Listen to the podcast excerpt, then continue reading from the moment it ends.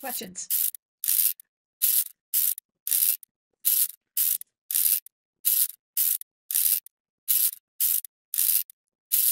All right, lady, what was this? Okay, I'm doing some CAN bus testing. This is the CAN bus QT Py. This is my prototype that's in green.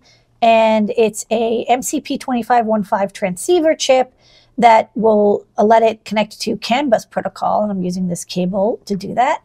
Uh, and this is a QT Py SAMD21. It's got an OLED, and you can see the receiver. And on the other end is an RP2040 feather and I've got plugged into that a rotary encoder. So as I rotary encoderify, uh, this rotary encoder is read by the Feather RP2040, sent over CAN bus using these three wires to the QT Py, and then uh, the value is displayed on the OLED. So when I press the button or rotate, messages are sent. So I know it's all working. It's a great little demo uh, to test um, receiving and transmission with the MCP 2515 on two Adafruit boards. All right, Lady Ada, what is this? Okay, this is my CAN BFF. It's for STEMMA QT or Xiao boards. It's a cute little thing. Hold on, let me show you what it looks like when it's assembled.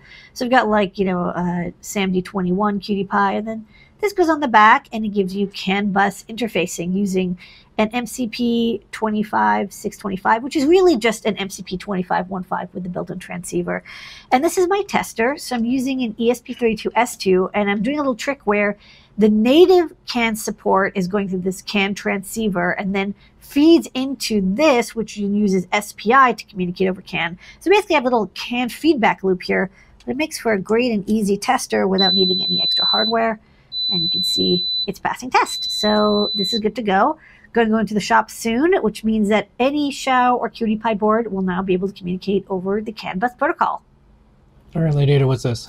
This is an ATtiny 817 breakout board, which we stock. And this is my UPDI friend. Uh, UPDI is a one-wire programming interface uh, for ATtiny chips, modern ATtiny chips. It's nice because you only need one wire. It's compact. It's easy. You just need a USB serial converter. Uh, so I've got this board that I designed. It's got a three or five volt logic and power selection switch. It's got uh, powering and UPDI and ground, some silkscreen on the back. Um, you can use a JST SH cable uh, to make wiring nice and easy. And then I designed a tester for it using an RP2040 because we have native USB serial with bit banging available on any other pins. So I've got this USB host port, which will enumerate and connect to the on board USB serial chip. And then when I put it here, tests that uh, data is going in and out of the UPDI, UPDI pin correctly. So this passes test. Very nice. And it's going to be ready to go in the shop soon. All right, Lady Ada, what's this? This is me testing out uh, the last sections of the ItsyBitsy ESP32, which is ItsyBitsy, a very tiny little board that has an ESP32 um, Pico, not S2 or S3. It's a classic ESP32.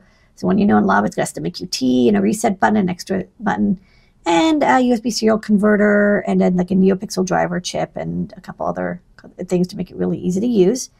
Um, so here I have into the STEMMA QT plugged a temperature humidity sensor and an OLED just giving me some status. And I'm connecting to Adafruit IO because it's a really easy way to verify that the Wi-Fi works well.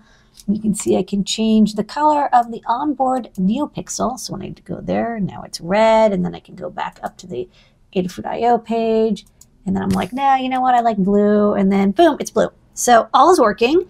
Uh, looks great. I think it's really going to be awesome for WipperSnapper, but also just whenever you need a really small ESP32 with uh, 2 megabytes of PSRAM and 8 megabytes of flash. All right, Lady Ada, what is this? This is a new Feather. So we've updated the Feather NRF52 840 Sense. Uh, this was out of stock for a while because a lot of components were unavailable during the chip shortage, but we were able to get parts and redesign. And so this is back in stock. And so since we already had this going and people really love our TFT feathers, I thought, hey, maybe let's make a TFT feather, but with an NRF52840. So here it's showing the temperature, humidity, barometric pressure, triple axis accelerometer, triple axis gyro, triple axis magnetometer, and the microphone. Still working on. STEMMA QT, uh, user button, reset button, battery backup. And then on the back, all of those sensors and an NRF52840 module with 8 megabytes of flash. So it's kind of like the Feather Sense, but with the display built in. This could be really cool for if you're doing sensor projects and you want to transmit data, but you want to have a little bit more information than just a NeoPixel or an LED. So uh, so far looking good. Just got to fix that microphone. and We'll get this into the shop. All right, Lady Ada, what is this? Okay, this is me testing out a new board design. It's a thing that takes a NeoPixel signal and then converts it to an RGB common anode output. So NeoPixel power ground data comes in here. This is a WS2811 chip. Uh, and then there's an inverter, and then it drives three powerful transistors. So it can drive, uh, you know, 5 to 12 volt LEDs, common anode, up to 3 amps a channel. So, for example, uh, if you're talking about uh, 5 volt high current, this is a ultra bright 3 watt LED. It's being driven by the NeoPixel Mhm. swirl. It's so bright, camera's getting confused. And then here is a um, tower light. So these take 12 volts, and there's three channels, and I'm driving it just like it was a NeoPixel. Um, and then I'm powering it from the uh, Metro's 12 volt input here.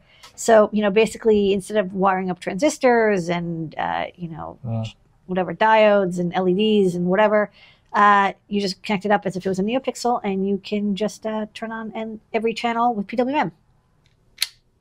All right, Lady what's this? This is a floppy disk, Yeah. but really, it's a circuit board. It's Yeah. a floppy sized PCB. It's got a little floppy bunny on it. So I just got these PCB prototypes and I'm bringing up the board. So it's got RP2040 with 60 megabytes of flash and a micro SD card. STEMMA QT, you can power from USB or from 12 volt power. And then down here, it's got a floppy connector and it's got a 5 and 12 volt uh, Molex. So you'll be able to use this with your laptop, three and a quarter, sorry, three and a half, five and a quarters, uh, maybe even eight inch drives. We'll get that working. Um, and then also laptop floppy drives, which use um, the FPC connector and got like level shifting, write protect, and even have a little um, TFT screen, hopefully up and running, so you can have offline mode. So you don't even need a computer to do uh, floppy disk archiving. Pretty cool. Mhm. And we'll have more about the uh, floppy board soon, but that is top secret for this week. Get back in that vault. Yeah. Okay, we have a bunch of questions lined up.